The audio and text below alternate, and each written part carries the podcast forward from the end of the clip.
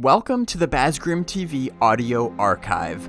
Bazgrim TV is a YouTube channel focused on socially charged MMORPGs, specifically Pantheon Rise of the Fallen which is an upcoming MMO that emphasizes community and cooperation. Now, let me tell you right off the bat that I am not affiliated with the developers in any way. I am just a longtime fan of the game, and I believe that Pantheon is an important part of the future of the genre, so I want to tell you everything I've learned from my years of following its development. So, this podcast is where we go way back in the YouTube catalog to revisit some of my best videos in audio form only. That way, you can listen to them anywhere you go.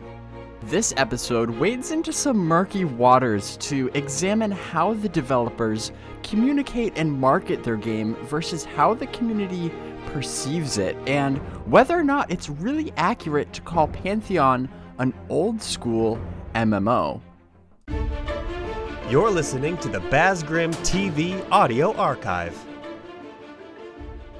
In the most recent Pantheon Developer Roundtable, creative director Christopher Perkins said something that stuck out to me. Because normally in those roundtables, the developers will talk about how specific mechanics of the game are going to work, or how development is going, and things like that. And then, as you might know, I will normally take that information and condense it down so that you can stay in the loop in a lot less time. And by the way, if you want more Pantheon coverage like that, hit the subscribe button below now.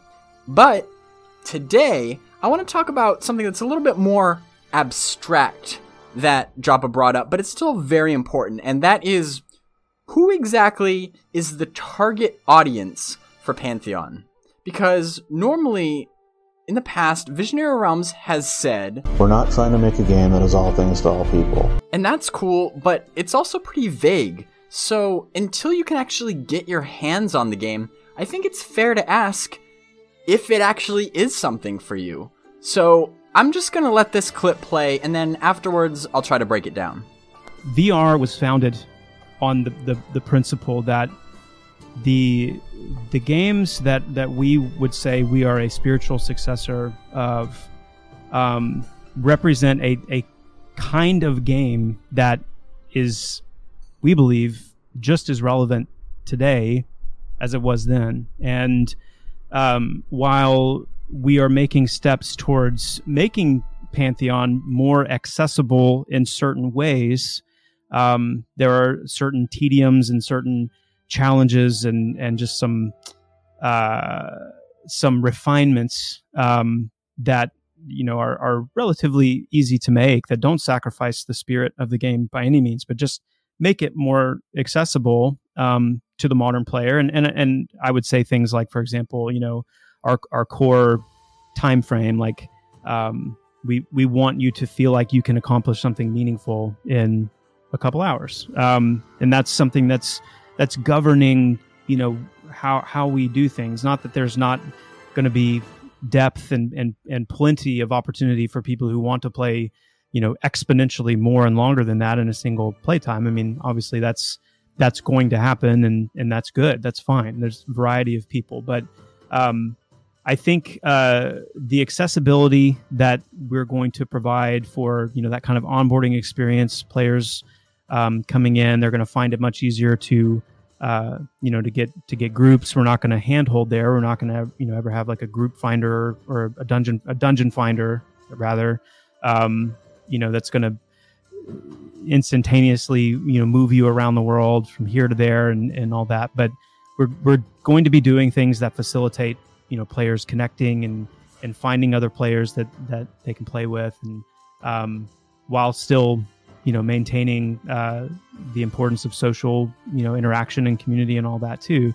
Um, but again the, the point here is that it, it's about it's about the challenge. It's about the uh, this kind of open world socially charged shared experience of being immersed in a world that is not linear by design. It's not handholdy in how it moves you around. It's based on a robust faction system with robust storytelling and very, very strong uh, class identity, character identity, and all for the purpose of bringing players together to share these experiences, to build social contracts, to make friends, to make enemies, to you know be be who you want to be in this kind of in, intensely challenging game world that is not forgiving but is very rewarding.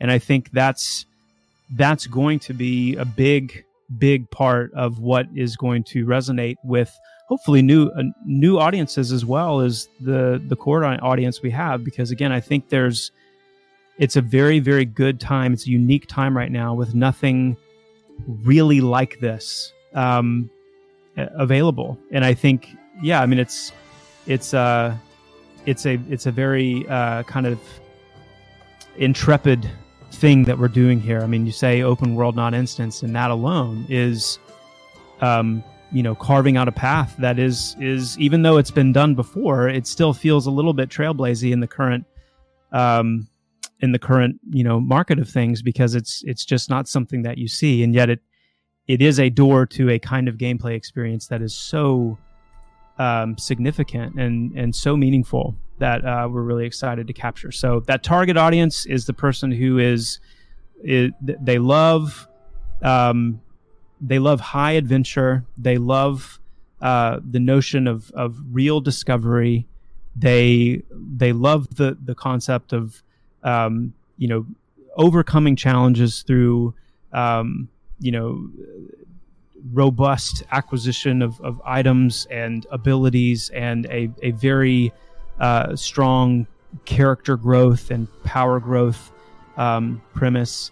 And uh, they they love kind of blazing into their own um, trail, where uh, you know where they're not following a predetermined path or um, just you know kind of eyes on a mini map, you know, seventy five percent of the time, but but really just setting off, and that's um, that's the kind of experience we want to capture, and what we're we're hoping will resonate with uh, with a lot more people. Now, as somebody who's been following Pantheon very, very closely for about four years now, none of this was too shocking to me. It sounds pretty consistent with the plans that they've had for the game since at least 2015. Um, but naturally, I think they've gotten better at how they explain these plans to people who might not be as familiar with them. And I, for one, am really glad that we can finally have a solid conversation about this because I've seen a wide variety of ways that people perceive what Pantheon actually is. And like I said, I think the way that the team chose to market themselves very early on in the development process is partly to blame for that. Um, it left quite a bit up to interpretation, and when that happens, it's far too easy for us as humans to just see and hear what we want to see and hear, simply because it's just easier for us to understand things in terms that we're familiar with. And that might be good at first, but if we aren't actively making an effort to learn beyond that, don't be surprised if it comes back to bite you eventually because it just severely limits the way that you can understand things and it's going to be less accurate than if you were to just take it at face value. And now that Jop has laid things out so clearly, I fully expect to see at least a few angry comments from people who are just now starting to realize that maybe Pantheon isn't exactly what they'd hoped it would be. But before you jump to any conclusions, you should make sure which category you fall under. So we're going to jump into this, and to do that, I'm first going to just summarize what I would call the core values that Joppa mentioned that make Pantheon what it is as a game. These are challenge, open world, socially charged, non linear, immersive, class and racial identities, discovery, storytelling, robust faction, and risk and reward.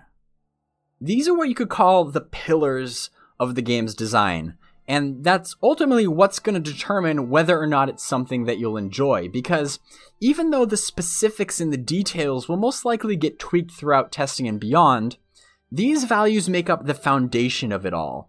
And in fact, as the game progresses, we as a community should help ensure that any systems and mechanics they implement along the way all fall within this foundation. And if you think about it, even within these guidelines, there's a fair amount of room for potentially new ideas, or at least a new combination of ideas. I want to talk about another word that Joppa used in that clip, though, which is accessible. Because I personally think this is a buzzword that a lot of people have come to associate with meaning casual. But in this case, because he also used the term onboarding, I think it's more referring to how quickly new players can just experience something fun in Pantheon. That doesn't have to mean that everybody will be able to just easily access all the content in the game. If you're like me and you've been playing MMOs for long enough, you've probably become pretty sensitive to devs just selling out and trying to appeal to the larger audience that mostly wants easy games. But that doesn't seem to be the case here because Joppa specifically mentioned that the focus is on removing wasted time. Because, let's be honest, often requiring people to just sit and wait for hours in order to progress at all is simply not necessary. But I'll get into that more later because when it comes to the things from older MMOs that just felt cumbersome but can be improved while still preserving the core values of the game, that is where the devs seem to be focusing their attention. As a basic example, think back if you can to the new player experience of original EverQuest, since I'm pretty sure that's one of the many things from the truly old school MMOs that Joppa feels is just better left in the past. Because in 1999, MMOs were still fairly new, so when you were first starting off, you didn't care that the UI was clunky or that the character creation screen didn't tell you why your deity mattered, or that you literally had to run a separate program to get any sort of tutorial because, well, you just didn't know any better. And I know some people will say that that was part of the charm of it, and I agree. But that experience is something that just cannot be replicated because it was a result of being in that specific time period when very few people had even played any MMOs. And because there were hardly any other options out there, we didn't have a choice but to just sit there and figure it out, no matter how mundane. And I would argue that to some degree, just the fact that you were in this virtual 3D world, in and of itself, was intriguing enough to keep you engaged. But that is just not the reality we live in anymore. It would be futile to try to replicate that new player experience one for one because it had more to do with how we as humans interacted with the game rather than the game itself. 20 plus years of online gaming has completely changed the way that we approach these types of games, whether we realize it or not. And if a game doesn't take that into consideration at all, it's going to leave the vast majority of people just feeling confused and unimpressed. And that's definitely not the way that you want to introduce people to your new world. Pantheon is not a sequel to EverQuest, so you shouldn't have to know anything about it in order to quickly figure out why Pantheon is fun.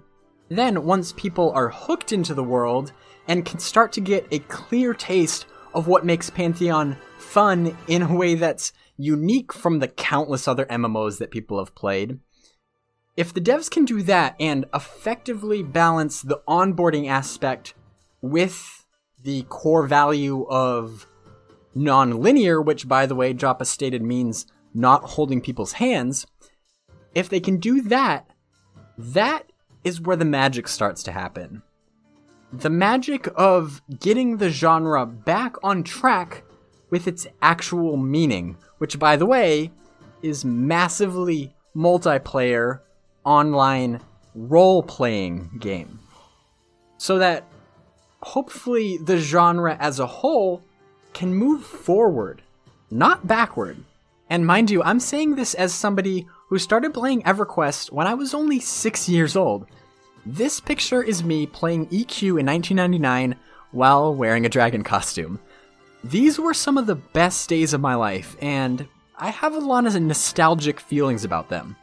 But I also know in my own life that trying to go backwards to relive the perceived golden days just usually doesn't end well. And I've accepted that. I personally feel like there's a lot of value in at least leaving open the possibility that more new and amazing things can still happen in the future. So that maybe years down the line, I can look back at Pantheon with feelings of nostalgia.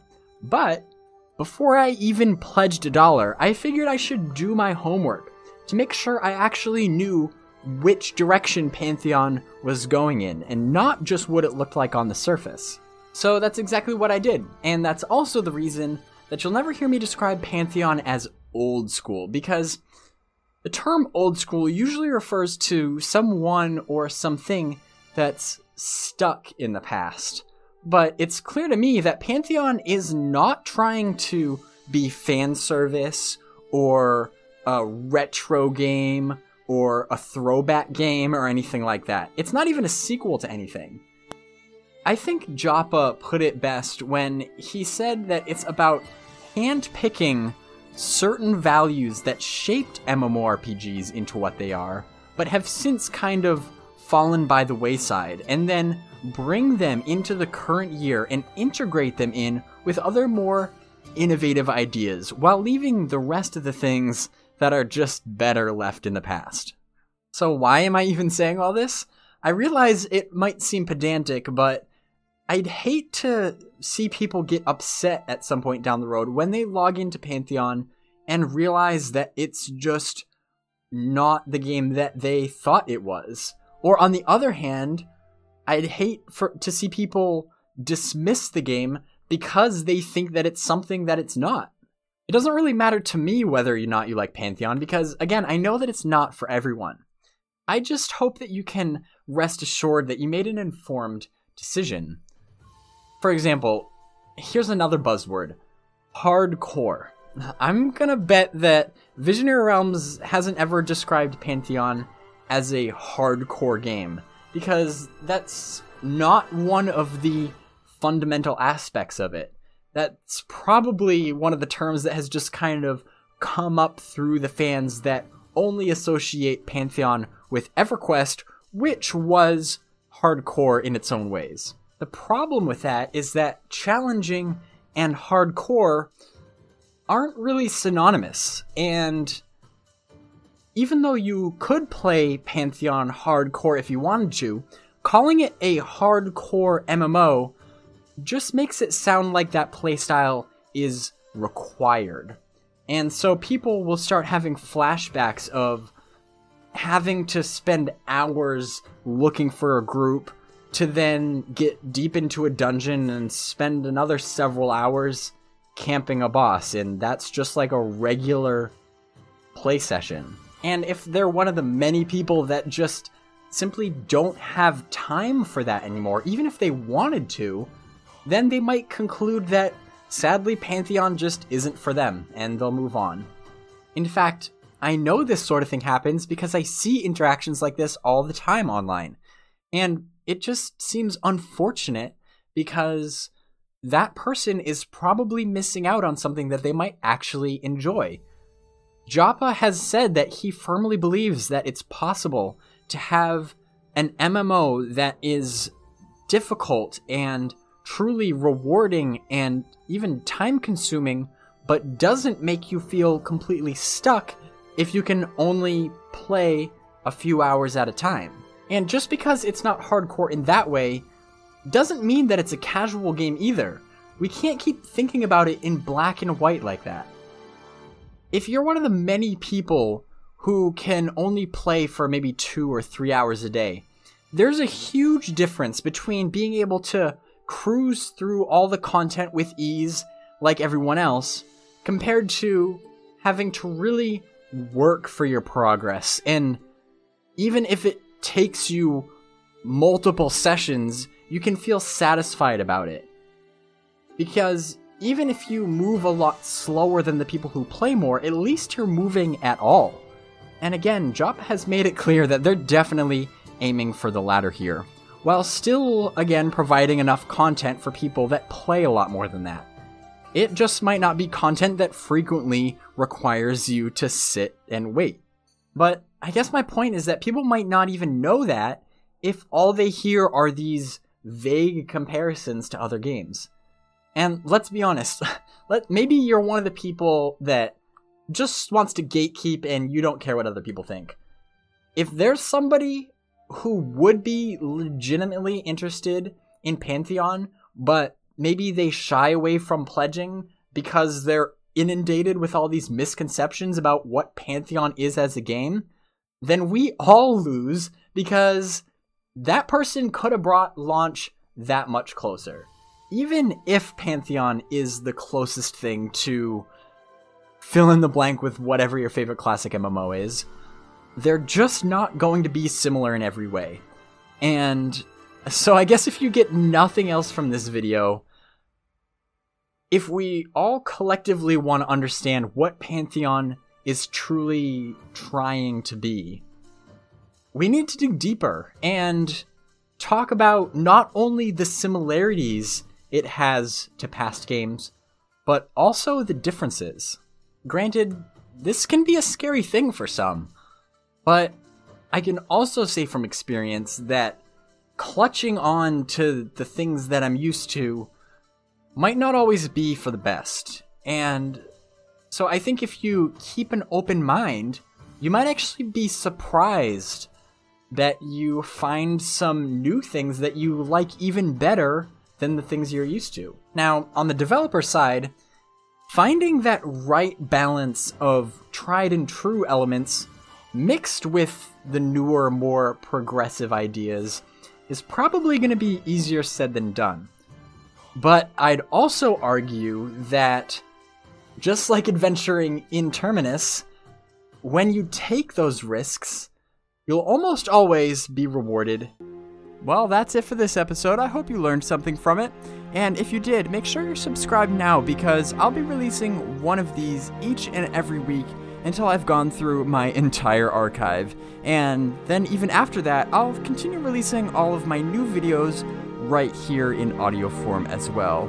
So while you're here, remember that you can rate and review this episode and share it with some of your friends that you think might be interested in Pantheon so that we can spread the word about the game to even more people and grow the community. So until next week, stay curious and adventure on.